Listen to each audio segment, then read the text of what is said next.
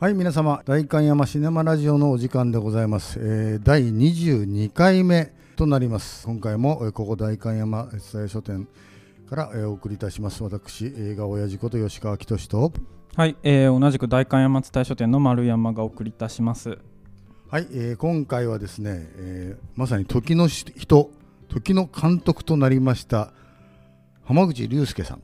はい。浜口監督を、はい。えー取り上げてみたいと思います、はい、えーアカデミー賞の作品監督脚本それから昔でいう外国映画賞そうですね。でうん、ノミネートなりましたはい。おめでとうございます。すごいですねすごいですね。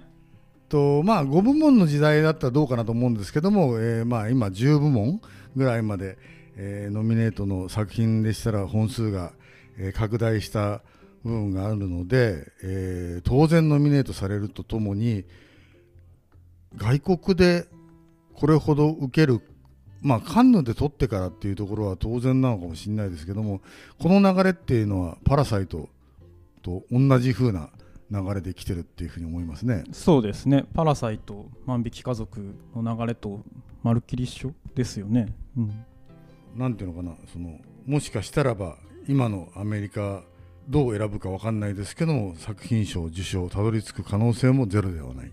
作品賞のノミネートだけ見たら結構バラエティに富んだ感じがしましたね。ああしましたね、うん、まあそれはあのいずれもう一度語るとして、はい。今日は浜口監督で、監督の名前を一番最初に聞いたのってどっからだった？名前を最初に聞いハたのは。ッピーアワーっていう長い長い映画撮った監督一人いるねみたいな話がちょっと伝わってきたような気がああそうですね。えでも僕最初に聞いたのはやっぱ寝ても覚めてもですね。ハッピーアワーのタイトル聞いたのはその後ですね。あそう。はい。だからそんな長いの俺ちょっと時間的に無理というのとともにまあ俺見てないんだけどはいはい。非常に評価は高かった。5時間とかでしたっけ、はい、うん。ううんん。でそれから要するにカンカンヌだっけ？あの海外の映画祭打って出て寝ても覚めてもが、はいはい。えー日本以上に海外で評価された。そうですね。逆輸入的な感じでしたよね多分。当時。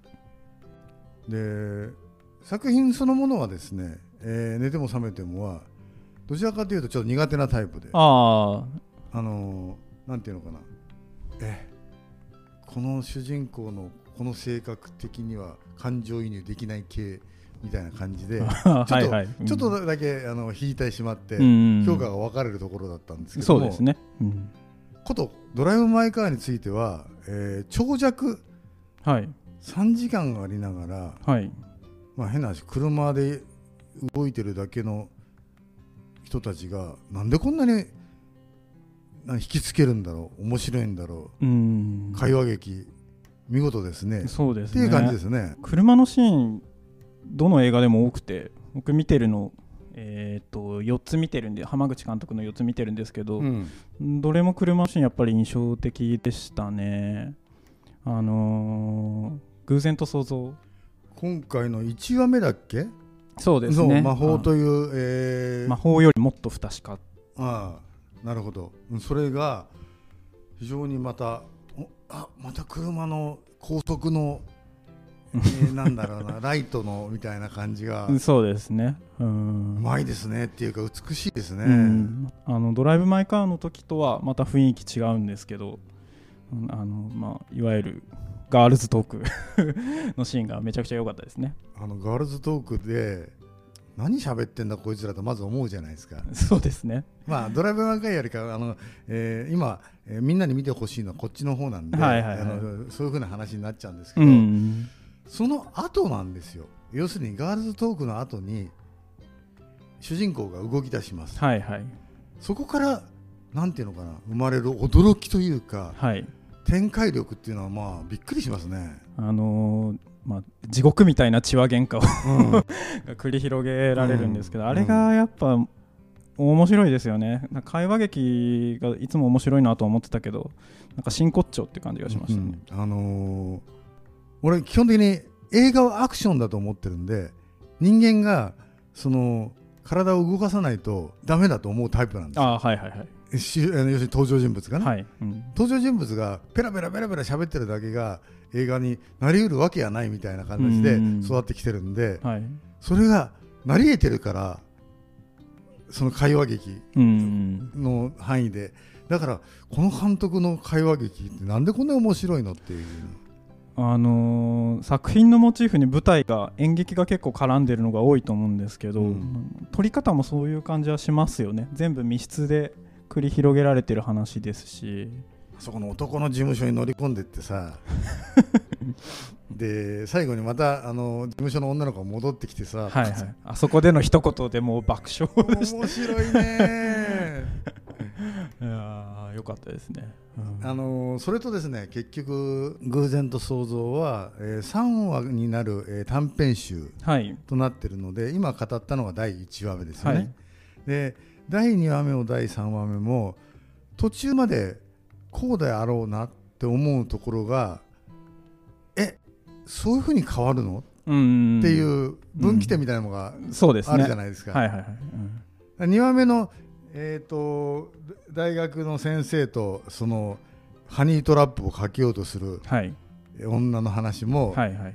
渋川さんが「えー俺騙されたんだ」と思って慌てるかと思ったら全くそそのものを録音をちょうだいっていうところがさ あれはあれそういう展開になるのって感じであの驚きの展開にどっかでポンと持ってくるタイミングが非常非常にいいですね。うんそうですね特にあの3話目もそうですよね。もう一度の、まあ、あることが明らかになってっていうところが。同級生かと思ってた2人っていうところがまあ、うんうん。面白いんですけどね、うん。まずはね。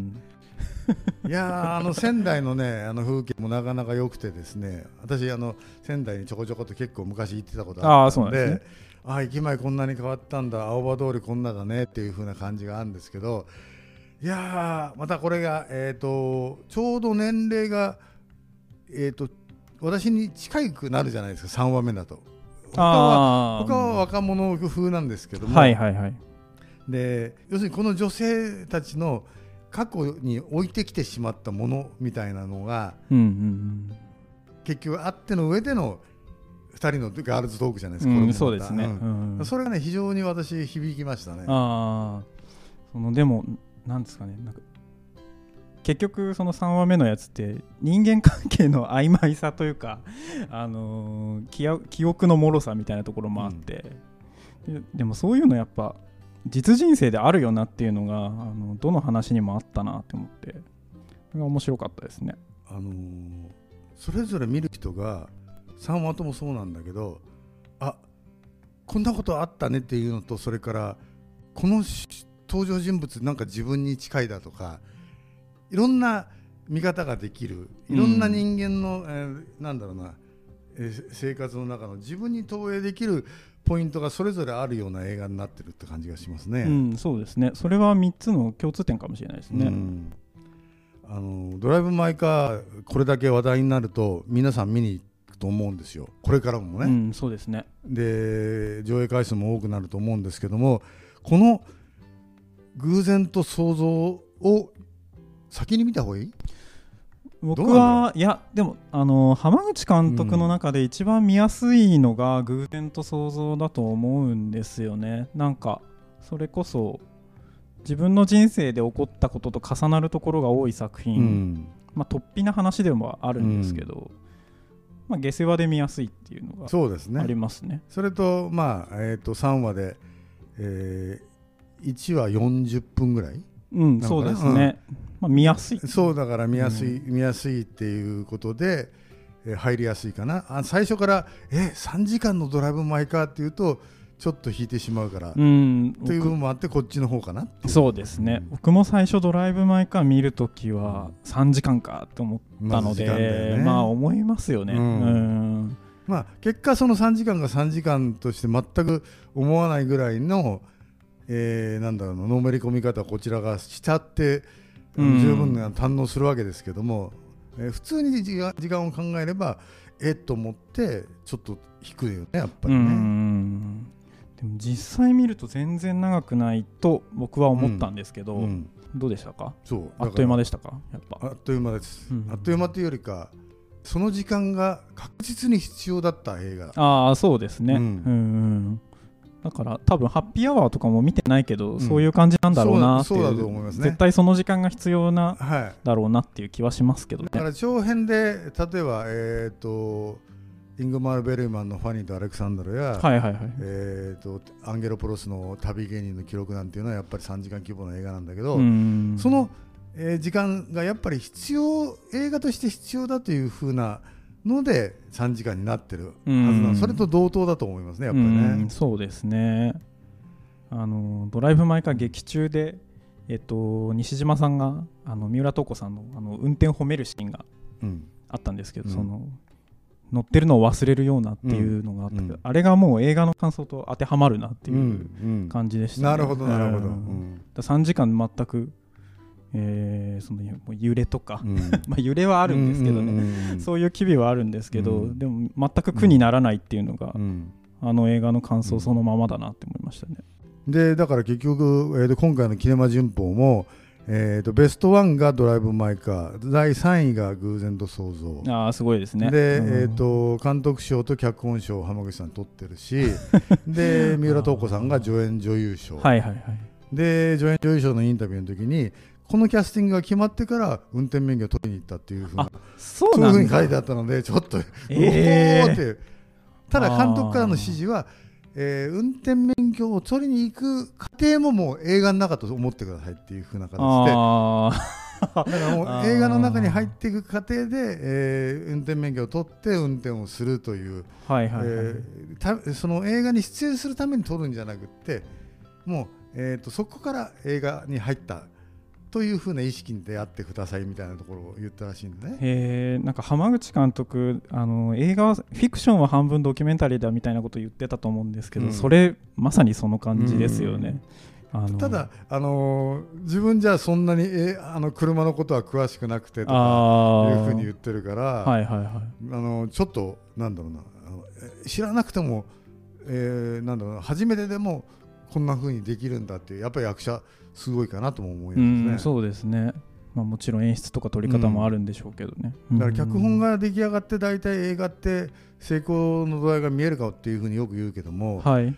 あの監督の映画を見てるとやっぱりキャスティングちょっとやっぱり重要だなっていうところも特に偶然と想像を見てるとこのキャスティングは絶妙だねっていう風なうんところも感じますし、そうですね。やっぱ渋川さん。渋川さんですね いやーすごかったですね。うんだからかわいそうな目に遭う、えー芥川賞作家ですけど、うんそのかわいそうぶりというかあの、えーなんだろうなまあ純粋な文学者なんでしょうね多分ねこのあそうですね。えー役の中では。うんそれの渋川さんなんていうのがひげ面で初めてなんだろうな今までの渋川さんとちょっとイメージ変わってて非常に良かったですね。あのー浜口さんの前の作品「パッション」っていうのあって、はい。あれにも渋川さん出てるんですけど、うん。もう完全に男臭いいつもの渋川さんだそそっちではそれやってたので、うん。あの偶然と想像の方は、あんななんか抑制の効いた演技は、うん。なんか久しぶりに見たなと思いましたね。うん、いやーこの偶然と想像があのーなんだろうなそんなに、えー私一本の映画は一本の映画で足り得て短編集みたいなものっていうのがあんまり得意じゃなかったんですけど、はいはいはい。これは3本とも共通してなおかつ1本ずつ独立してるっていう風なう感じで、んあの1本の映画だなっていうふうに思ってこれはぜひ「ドライブ・マイ・カー」を見たまず「ドライブ・マイ・カー」をみんなして見てそれからこれを見て、えー監督とはこういう世界に名だたる人です。というのを知っていただければいいと思います。うん、そうですね。あの振り幅もあるけど根っこのところでは近いところを描いてるとも思うので、うんなんかうんなんでしょうね。人間の二面性とか言ったら安っぽいんですけど、うんあの分からなさとか？うん。まあだから、えー、と二面性の究極は多分寝ても覚めてものあ東出さんのまあ2人なんだろうけどもね、うん。そうですね。二面性というか二人にしちゃ2った。ってだからね二人にしちゃったっていうところはもうすごいですよね。